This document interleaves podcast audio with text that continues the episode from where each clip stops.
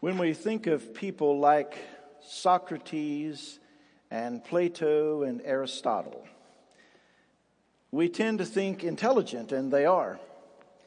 And maybe in our era, people like Albert Einstein or Stephen Hawking are names that we associate with unusual cognitive ability.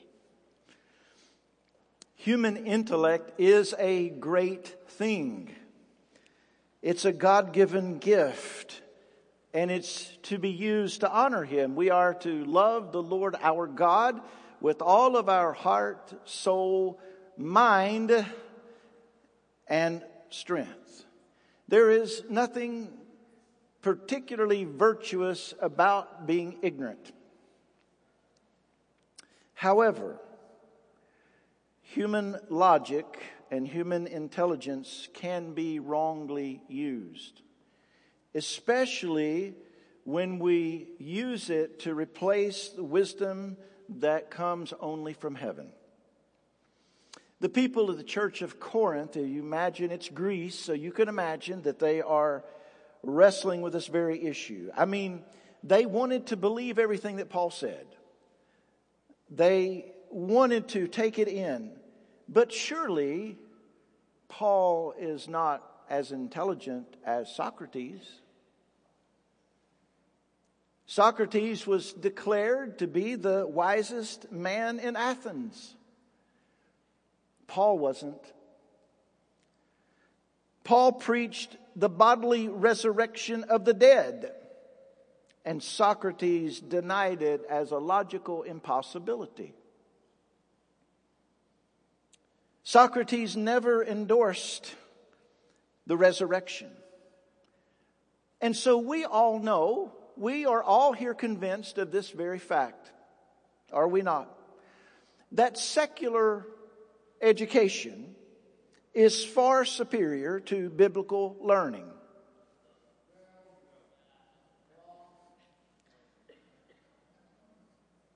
Well, stop acting that way. What we believe is wisdom that is not illogical, but supra logical. I don't expect you to believe things that are illogical, that just absolutely can't be true. I don't expect you to believe that. The White House does, but I don't. But I do expect you to use your logic to be able to understand that there is a God who is beyond your logic. And that He has wisdom that he, only He can reveal. No one else can know it. Humans cannot reason their way up to the wisdom of God. It can only be revealed to them by the Spirit of God. How do churches then go about helping people to embrace the foolishness of Christ. The world would say that it would be foolish for a God to wrap himself in humanity and come and suffer and die in the place of the sinners that hate him. That seems foolish. How can a dying Jew on a piece of wood change anyone's destiny? How in the world can we be so certain that the human heart can be changed by this invisible thing called the Holy Spirit of God? But here's what God says about wisdom. Here's what's wise. The cross of Christ is wise. So I want to talk about the wisdom of the cross for just a moment. No, I'm not preaching about Deborah or Ruth or Mary or any of that. I'd just go counterculture. I'm just, you know, I will call my mom later. I, I will do it. It's a happy Mother's Day. And so some of you guys are trying to embarrass me earlier and saying Happy Mother's Day to me. Okay? I participated. There you go. Shocking. Be sure you call your mamas today. I don't want them calling me. The wisdom of the cross. Now, first of all, in 1 Corinthians chapter 1, we have in verse 18 the wisdom of God in the cross of Christ. We see that wisdom relies on the power of the cross. Look at verse 18 now. For the word of the cross is folly to those who are perishing, but to those who are being saved, it is the power of God. Wisdom, true wisdom, relies on the power of the cross. Now, the cross is rejected by sinners as ridiculous. For the word of the cross is folly. It's ridiculous. It's foolish to those who are perishing. The word of the cross, the word there, word, is, as you probably could guess, in Greek it's logos, and it means the message. The audible verbal message of the cross is foolishness. Now, remember this about the gospel. And sometimes uh, Pastor Dan and I will joke around because in today's Christian culture, they attach gospel to everything. You know, everything is gospel driven, gospel this, gospel that. We have gospel this. But the gospel is a spoken message. The Bible is very clear. In order for sinners to be saved, the gospel must be spoken. You are not going to be able to nice anyone into the kingdom. The gospel must be said. And so it is the word of the cross, the message about the cross of Christ that is ridiculous to the sinner. To the self-serving sinful society, if someone is a God, then he should exploit that power and exploit that position at the expense of weaker beings. That's the thinking of the world. A God, if he's truly a God, is not going to voluntarily suffer. He's not going to be embarrassed or shamed. How do we know that? How do we know that to be true? Because those are the things that we fear most. We as human beings fear suffering. We don't want to suffer. I mean, we have a conniption if they're out of ketchup at McDonald's. We don't want to suffer. We don't want to be embarrassed. We'll go to great lengths to keep ourselves from being embarrassed, embarrassed because we don't want our fragile ego to be damaged. We don't want these things. We don't want to be shamed in front of others, do we? There's nothing worse than just being publicly shamed. It's horrible. So if you're really a God, why would you subject yourself to this? That seems foolish. Have you ever heard a human being say, now if I were God, and I mean they're serious, if I were God, this is what I would do and they will say the exact opposite of what God has done. So it's foolishness to those who are in their depravity, self serving, sinful, power seeking, suffering avoiding kind of people. The message of the cross is that God wraps himself in humanity and lays his life down and takes the judgment for sin that he himself has announced against sin.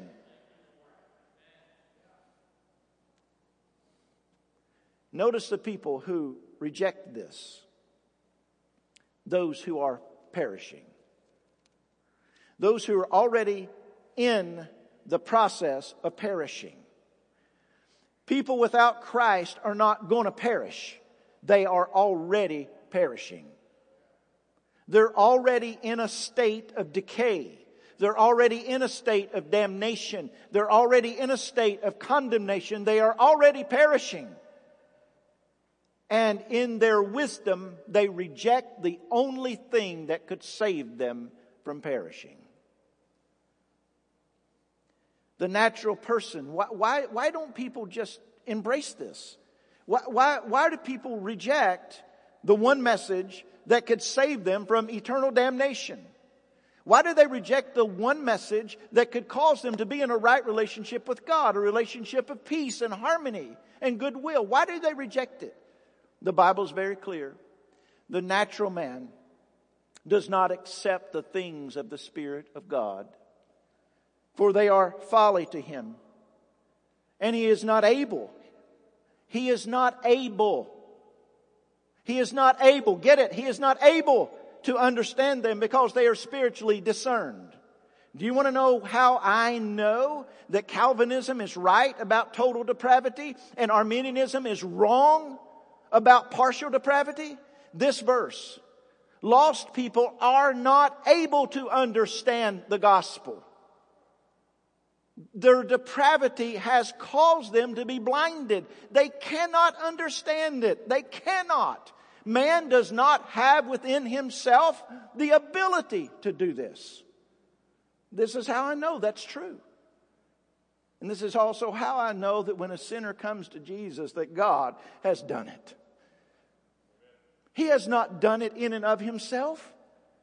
And he's not become smart enough all of a sudden to realize this is a good choice. No. Sinners in their wisdom reject God. Sinners using human wisdom will always reject God because the message of the cross is foolishness to them. They can't grasp it. They can't understand the gravity of this situation. They, they're unable to. That's what total depravity is about. For some reason, there are people that think that depravity applies to everything and everything in humanity has been damaged except humanity's free will. And somehow their free will has, has been, you know, protected from depravity. I find that nowhere in the scripture. I find exactly the opposite. That we exercise our free will as far away from God as we can exercise it. That's what we do. We choose and we choose boldly not to trust God. And if God doesn't intervene in your life, you'll continue to do that. You are not able. You don't have the ability to understand. It's spiritually discerned. You will always think the gospel is foolish.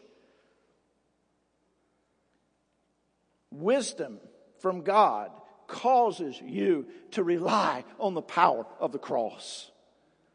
If God does not grant you that supernatural wisdom, you will never see it as a wise thing to do. Who in their right mind would think, oh, this is a wise choice. If anyone would come after me, let him deny himself and take up his cross and follow me?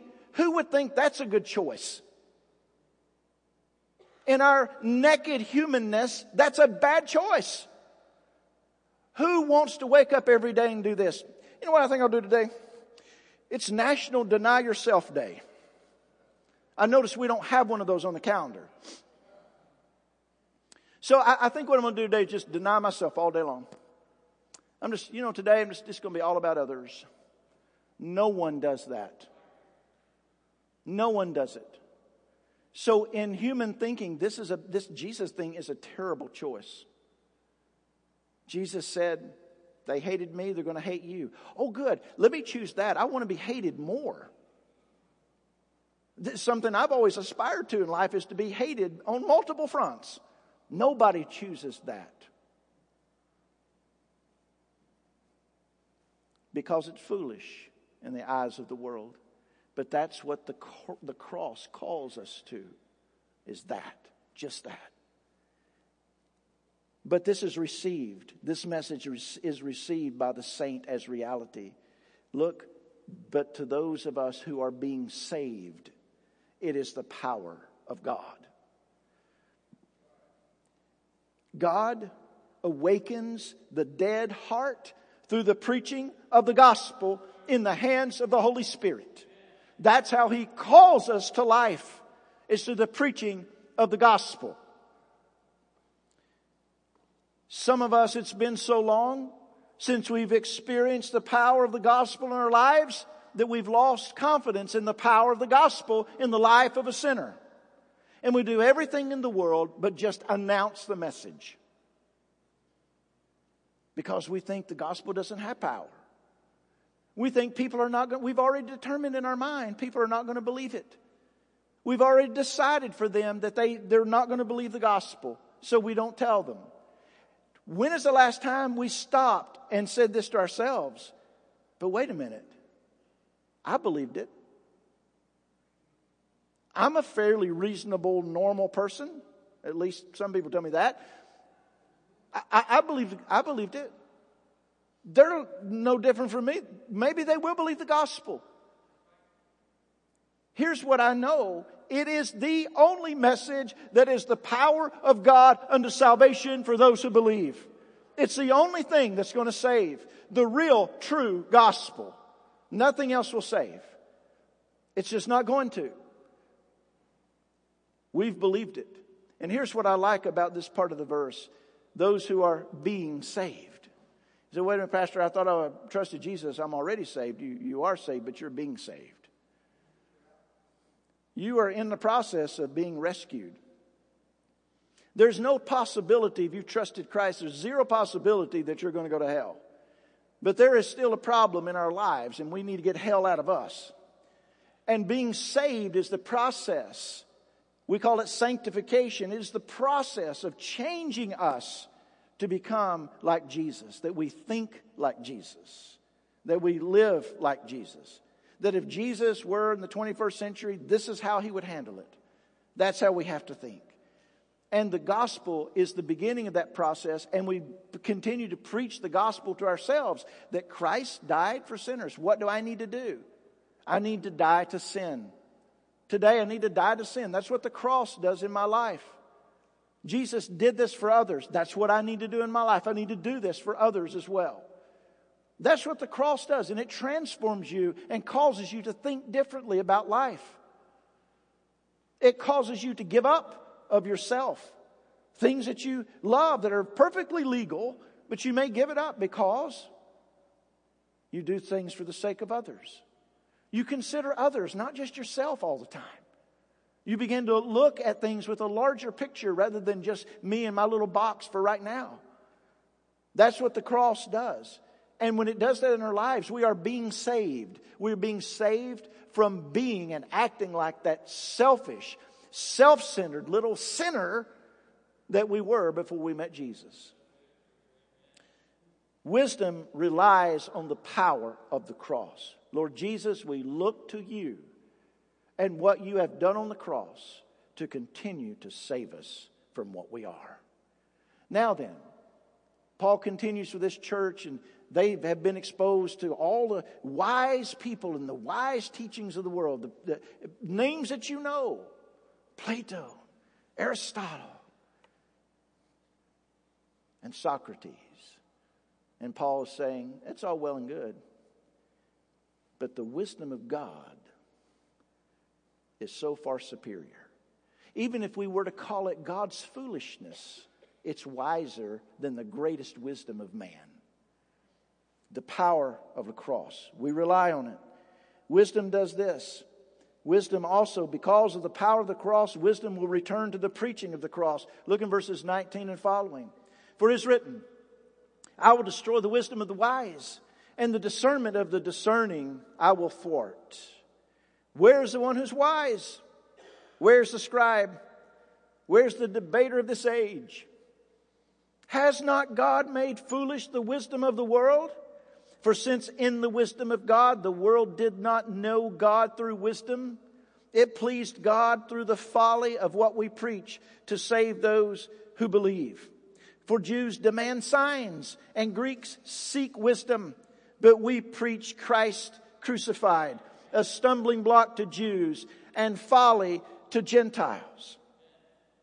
Wisdom returns to the preaching of the cross Preaching the cross defies human wisdom. Has not God made foolish the wisdom of the world? We've spent hours and thousands of dollars in this country trying to find a better way to get people to God. Somehow we think that we can come up with a silver bullet ministry, program, personality that will cause people to be accepting of Jesus. What arrogance! We cannot do that. You say, Well, I've seen it. No, you haven't. I've seen crowds gathered for rice and hear about Jesus, and they leave as rice Christians. You just bought them. All of the smart ideas that humans have to get people to Jesus is foolish. They're foolish and arrogant. We who are being saved know, we know what causes the interchange of heart toward God. We know what it is. And here's what it is the preaching of the gospel. That's what causes the change. We preach Christ crucified. Those who are looking some, for some kind of quinky dink sign, we don't care. We preach Christ crucified. That's the power of God unto salvation. For those who are looking for some kind of wisdom from man, they want to hear it from a PhD from Harvard, then they would believe it. No. What we do is take some redneck preachers and say, this is the gospel, Christ crucified. This is what saves. This is the message that changes lives.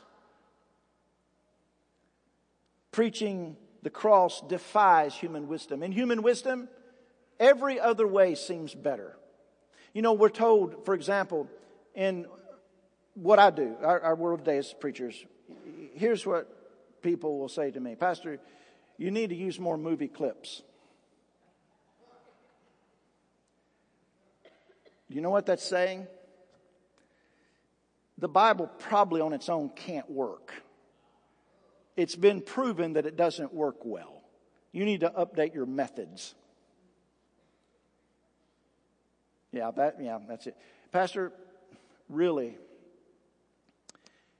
probably if you would wear skinny jeans and a tight shirt and get a tattoo, it probably would change people's lives. I'm sure it would change their life it might change your life. You'd be so traumatized you could not recover.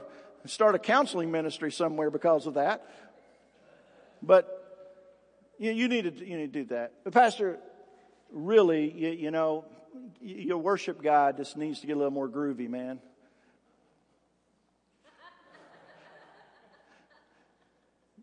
I mean, our guy, he, he's not from Arizona or California, even. He's Kentucky. so, you know what? So you need to do that. And you know what? And I had one guy say this to me. What is it with you? Like, are you, do you have some kind of blood fetish? I'm like, what do you mean? It's like you, every song you just want to be about the blood of Jesus. It's just gross. So, do you know what all of that is about? Let's find, you know, I, I used to say about ministries that churches had, they'll switch and bait, you know, bait and switch thing, like, let's trick them into thinking this is not about Jesus. And then all of a sudden we'll sling the curtains back and bam, here pops Jesus, you know. And so th- that, that should get them. And, and so we do stupid stuff. And then what we started doing was we started changing the gospel. We changed the gospel so it, it has no cost. We change the gospel so that it becomes cheap. Look, look, look, you know, Jesus really doesn't expect you to change your life or anything. He just wants you to say this prayer. Just repeat this prayer after me as fast as you can. All right, out of here. Next. And so we, we've changed the gospel to where it called for no repentance. No one grieved over their sin. No one saw themselves as an awful, reprobate, rebellious sinner against the King of heaven. No one saw themselves as spitting in God's face. No one saw them. We want to do everything to protect people's, you know, little fragile person so that when they can come to the gospel without it wrecking their life. That's what we tried to do. And so then we put a stamp on them and out they go, out the door. There they go. There goes one who got saved. Wrong. We changed the gospel on them. You know what I, I, I, I particularly enjoy this. I really like it when I'm sharing the gospel with someone and they say, I can't do that. And I'm like, okay, then at least we know where we stand. You understand you're going to hell and this is the way not to, and you're okay with that. Well, I'm not okay with it, but I can't do that. What you're telling me is hard. Yeah, you, you reckon? So we've changed the gospel. Why? Because the preaching the cross defies human wisdom, and we, even as churches, have decided that we have a better idea than God has. Preaching the gospel displays God's wisdom. It pleased God through the folly of what we preach to save those who believe. God saves by a means that human intellect rejects. See, what you guys are doing right now is just boring. You, you're coming and you're sitting here and you're, you've got a, an old book open that most people can't understand what's on one page of it, let alone the rest of it. And hearing some guy talk to you about these things on a Sunday when you could be in bed. And so this seems like not only a, a message that's hard to swallow, but the means that we're using to communicate it do not seem like the kind of means that would be effective. God is showing us that His simple means is too much for the intellectual elite to grasp. They can't understand how it works. I was in the Ukraine back in the 90s and I was preaching, and me and two guys were preaching, and, and uh, we had these, uh, this television station decided to follow us around everywhere we'd go preach. And as this young man and young woman, very attractive people and well dressed, and and uh, you know they stood out from the poor people. Obviously, there are a lot of the people that came, and and so he was always, you know, the guy was always there with his camera, you know, doing the deal. And the woman, you know, she'd interview and all that kind of thing. And so from place to place, they would follow us and they would go. And we'd try to talk to him a little bit about the gospel. And I, no, that's not for me. And okay, well, why are you here? We're just videotaping this. You know, it's the biggest thing that's happened to our city in a while. So we're just videotaping it. We're going to put it on the news and all this stuff. Okay, fine.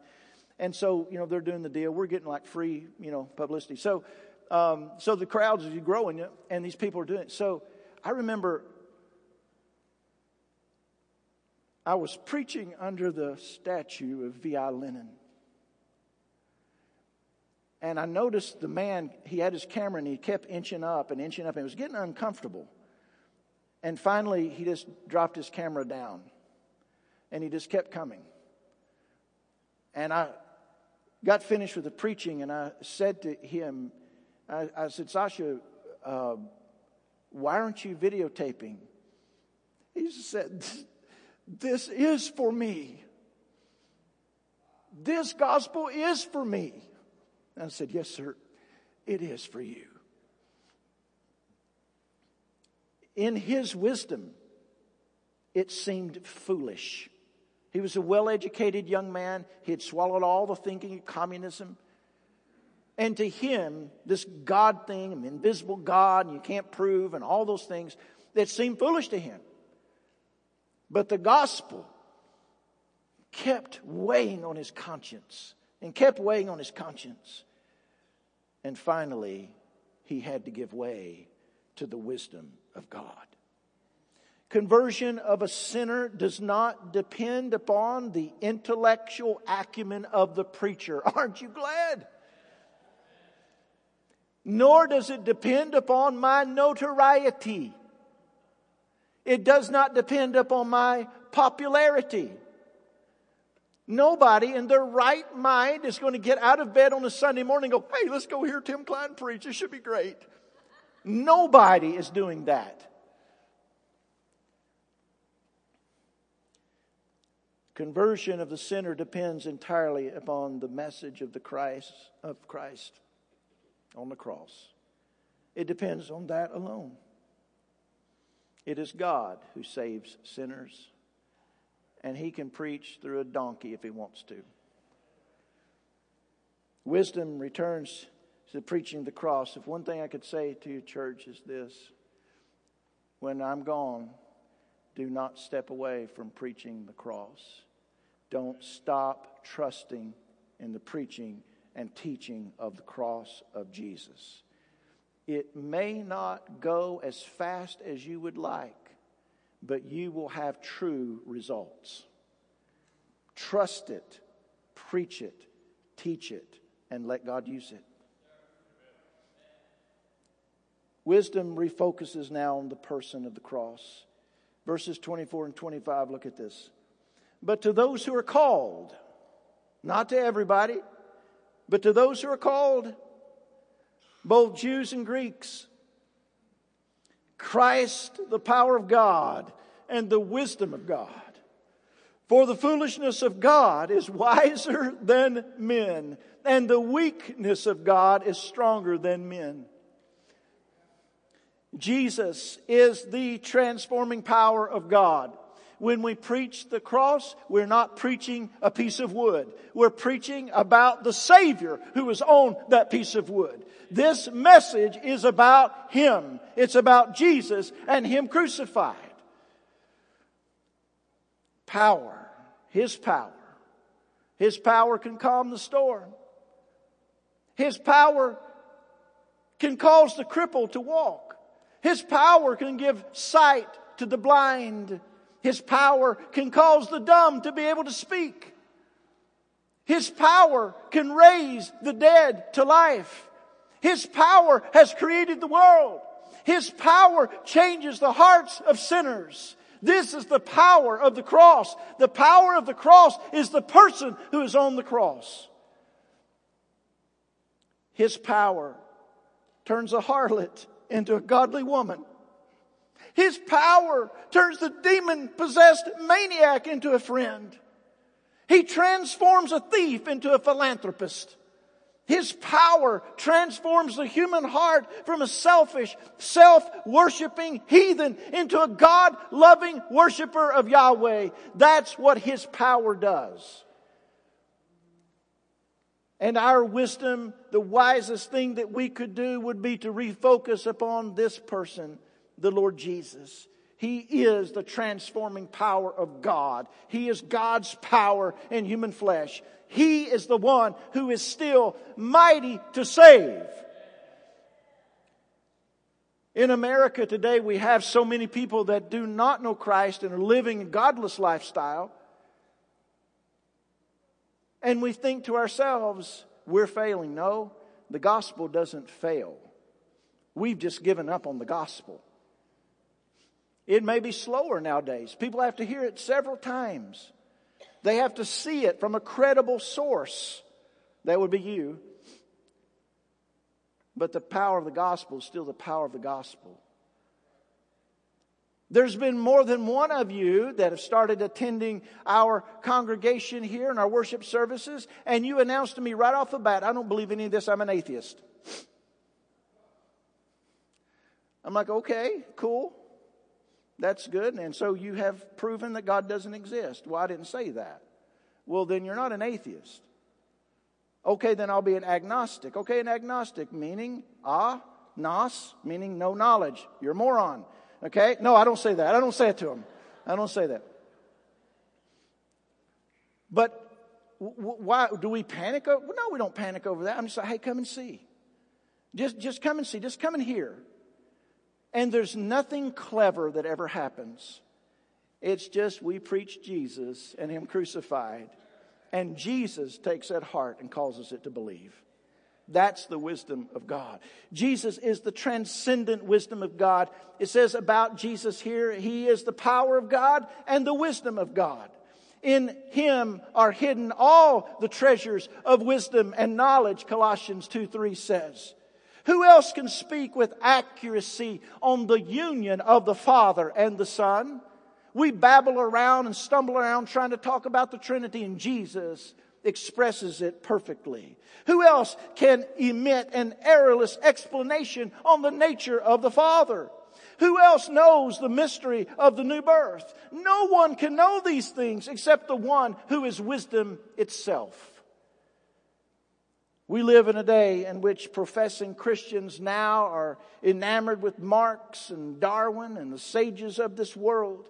They're more likely to listen to someone out of Hollywood than someone in the pulpit.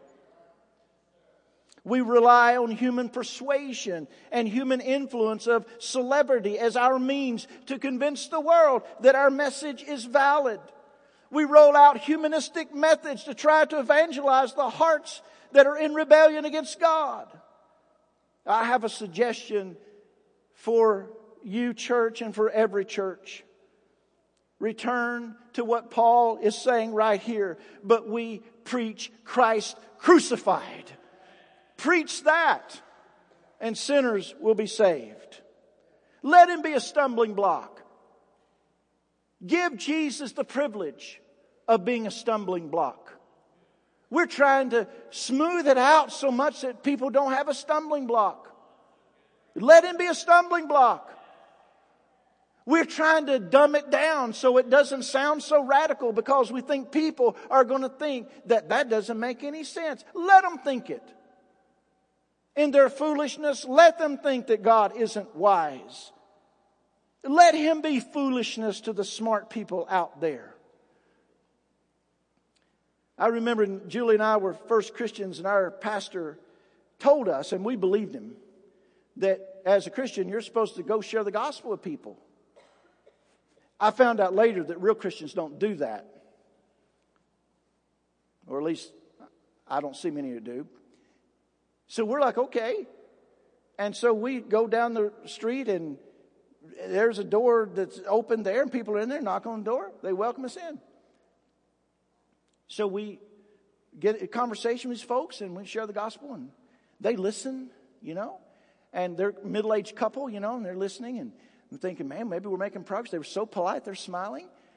And then they get at the end, we get at the end of that and said, would you like to trust Jesus? And the man said, aren't you all cute? And he goes on to tell me that he was a chemistry professor somewhere and she was some kind of professor, whatever, and blah, blah, blah, blah. And I remember as a, a young Christian thinking to myself, we'll never get to people like that. They, they just totally dismiss it. And the temptation is to think, I've got to find something more intellectually stimulating than the cross of Christ. That's what we tend to think. And the problem with that way of thinking is we play right into the hands of the devil. Let Jesus have the privilege of being foolishness to smart people. In the end, we'll see this. Everyone will see verse 25 as a reality that what man thinks is God's foolishness is wiser than any bit of wisdom they could ever imagine. Rely on the power of the cross return to the preaching of the cross and refocus on the person of the cross. That's my best advice to you. For those of us who are called, we will find that Christ is the power of God and the wisdom of God. Church, with everything I know within me, I, I just say this to you this one thing preach the cross. Preach it. Chillicothe needs to hear the cross being preached. You can pick up water bottle, plastic water bottles in the park all day long, but it's not preaching the cross. You can have a clogging meeting at your church. It's not preaching the cross. Have a wine and cheese party. It's not preaching the cross. We're piddling around with things that we think is going to make it palatable to people. It will not. It's not supposed to. They're supposed to fall over this message and scrape themselves up. They're supposed to walk away thinking, that's the stupidest thing I've ever heard. They're supposed to do that because the natural man can't grasp it. And they come to the end of all of that and they think about it. And then when God touches their heart, they know that this wisdom is not from man, but it's from heaven. preach the cross. Let's pray. Father, thank you so much for giving us a Savior and how you have done this and the way you continue to do it. It seems to defy all human wisdom. But yet, Lord, it is your wisdom, it is your way. And you continue to save. You continue to draw people out of darkness and place them into the light of your kingdom. And we praise you, Lord, that it is your work. Thank you for using us, just frail people made out of clay. And you use us to proclaim this mysterious and eternal message, the key to the kingdom. We carry it around on our keychain, the key to the kingdom. And we proclaim it, and it unlocks the door, and people can come in. I pray, Father, that you would help us to have ultimate and final confidence in this one thing we preach Christ and Him crucified. Father, I pray that you would help us not to lose confidence in that, that we would not try to substitute other things for that, but we would boldly declare our Savior who has died for sinners and risen to justify. And we pray this in Jesus' name. Amen.